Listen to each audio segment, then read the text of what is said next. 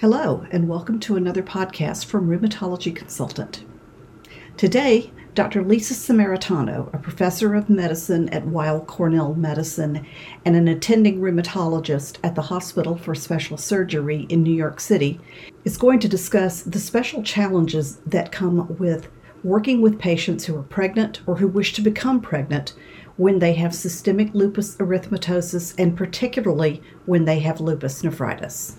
Is it true that many more women than men suffer from lupus and lupus nephritis? Oh, absolutely. You know, many autoimmune diseases have um, a, a high female to male ratio, but lupus has one of the highest. So, for patients of reproductive age with lupus, the ratio of women to men is about nine to one. The ratio is somewhat lower for childhood onset lupus and onset of lupus in later years, but nine to one is the ratio uh, for the reproductive years, which is when lupus is most commonly diagnosed. How does this complicate the whole issue of reproductive health for patients with this disease? Well, it is an incredibly important area of health for women with lupus. And I think that over the past several years, more and more attention has been paid to this, not only in terms of pregnancy in patients with lupus, which has been looked at for many years and recognized to be a high risk pregnancy for these patients, um, but even in terms of contraception, fertility therapies, these are areas of reproductive medicine that also uh, can be more difficult or challenging for patients with lupus, depending on the specifics of their disease, their autoantibodies, their clinical status. So, actually, some years ago, um, I think it was 2016, the European uh, Rheumatology Group called EULAR published um, some recommendations for reproductive health in patients with lupus. And in 2020, the American College of Rheumatology, our national rheumatology group, published a really comprehensive guideline on all aspects of reproductive health for women in lupus, ranging from contraception to fertility preservation and fertility treatment through pregnancy, and including uh, menopause and the question of hormonal replacement therapy for patients. So that was published just about one year ago now. And I think it has been a good reference and, and guide for practicing rheumatologists who are honestly faced with these issues all of the time. And one of the problems with this particular area is that it really is the intersection of two specialties in medicine, right? It's obstetrics and gynecology issues, but lupus rheumatology patients. And so it's incredibly important that rheumatologists have some understanding of this because the obstetricians are not lupus doctors and they may not feel comfortable making decisions on their own for our lupus patients. So, having some knowledge about this and, of course, collaborating with them for our patients in making the right decisions is incredibly important. Do you try to work closely with your pregnant patients' OBGYNs? Absolutely. We have done that for many years, starting with uh, Dr. Michael Lockshin, who has been at uh, Hospital for Special Surgery for many years and was one of the first preeminent researchers in the area of lupus and pregnancy, and he has been my mentor for many years. So, from the time of my fellowship at HSS, I have focused on this, and we have always communicated and collaborated with our OBGYN colleagues for patient care. More recently, we formalized this with the formation of a rheumatology reproductive health program where we have certain maternal fetal medicine specialists, we have uh, pure GYN specialists, we have reproductive endocrinologists who work closely with us, not only on patient care, but also on um, ongoing research projects and also on both fellow or resident education and patient education. So we're really trying to educate people about the issues, clarify some of these questions in terms of our own research, and most importantly, optimize our, our clinical care of these at times complicated patients.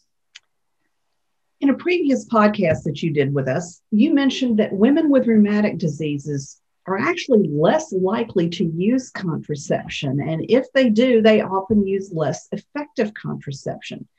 Why is this the case? And does this also apply to women with lupus as well as those with other rheumatic diseases? I think that um, this is that statement is probably most true for patients with lupus. And there are, I think, a number of reasons, although we can't know for certain. One issue I think is that lupus is a complicated disease, and visits to the rheumatologist are um, often focused on ongoing flare or inflammation, sometimes leaving little time for covering other less urgent issues. Another issue is that patients with lupus for many years we were told not to use estrogen containing contraception, you know, including the standard birth control pill. And the reason for that is that, again, lupus affects women of childbearing age um, who have high estrogen levels, at least during part of their cycle. And there's long been a concern that estrogen might be driving some of the lupus inflammation. There were case reports many years ago also suggesting that patients might flare if they took birth control pills. And so birth control pills were off the table for a long time. In 2005, two studies were published, one of which I was involved with called the Selena study. And both studies found that for patients with quiet, well controlled lupus who did not have antiphospholipid antibodies, which are antibodies that predispose to blood clots, that taking oral birth control pills did not increase the risk of flare. But that was, in terms of the spectrum of use of birth control pills, relatively recent. And then finally, rheumatologists don't know a lot about birth control. You know, we don't usually, or most of us don't usually read the uh, OBGYN literature. And so some rheumatologists aren't aware of the current recommendations for birth control, um, including the recommendation to use a long acting reversible form of birth control as a first option.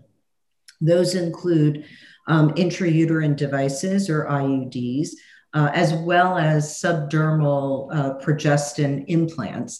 So I think that without encouragement from the rheumatologist, patients may not know that this is okay for them. And their uh, OBGYN may not know it's okay for them either and may just think, okay, I don't want to take any chances with causing a flare of lupus i'm not going to recommend anything you know continue using your barrier contraception which of course, is is contraception and is effective, but not nearly as effective as either birth control pills or IUDs, you know, these other um, measures that really have much higher efficacy. So I think that it is likely a combination of all of these factors that um, have limited patients from using the most effective forms of birth control. So now let's add in the fact that lupus nephritis tends to present during the first few years after a diagnosis of lupus.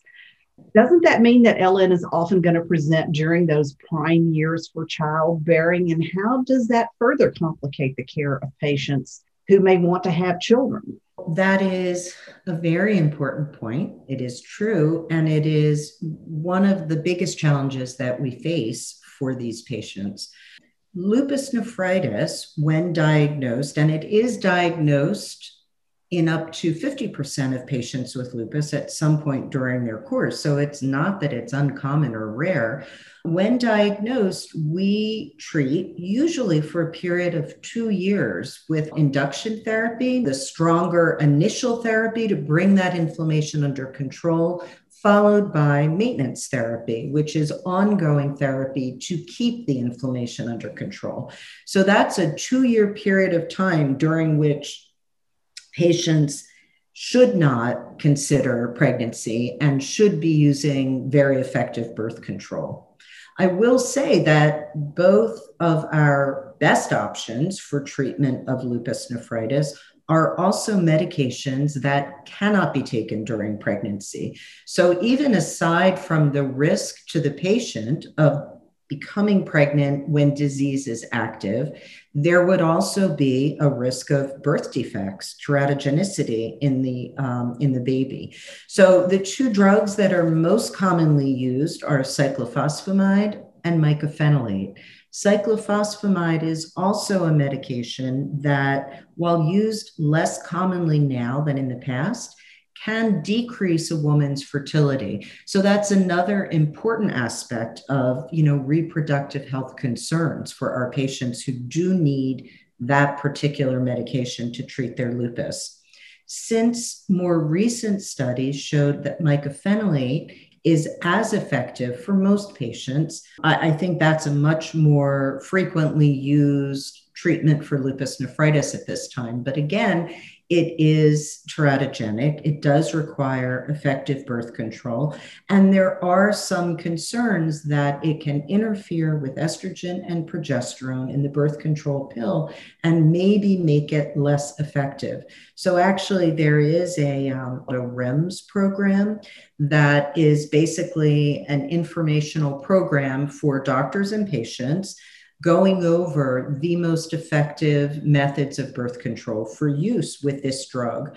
Um, and in general, either an IUD or use of two other methods of birth control um, is recommended. So that's two years, more or less, uh, depending on the patient's response, of course. And then after that, we need to think about how to protect our patients, but still hopefully allow them to proceed with their plans for pregnancy.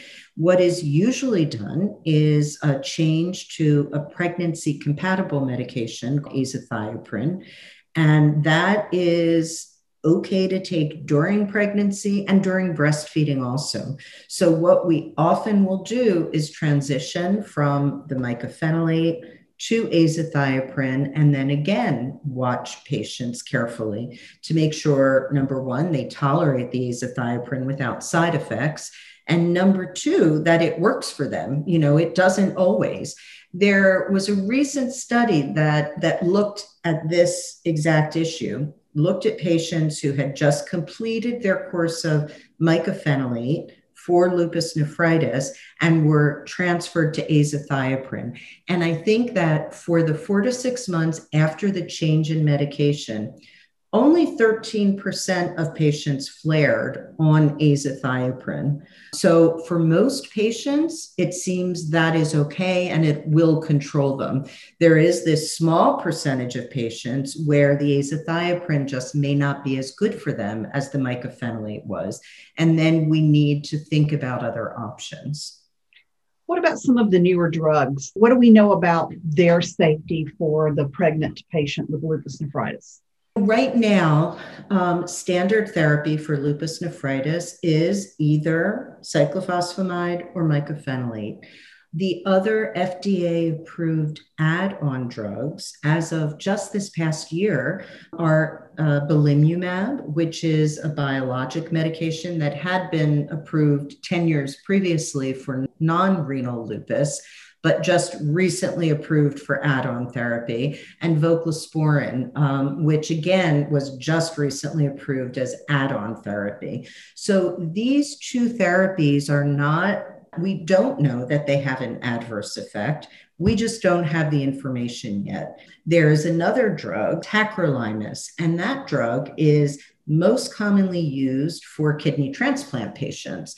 Um, and they routinely continue that drug along with azathioprine throughout pregnancy. So we and others have used tacrolimus either in combination with azathioprine or even as monotherapy for patients who um, need additional meds or a different med during the course of their pregnancy. And again, that drug, like azathioprine, is felt to be compatible with pregnancy as well as with breastfeeding.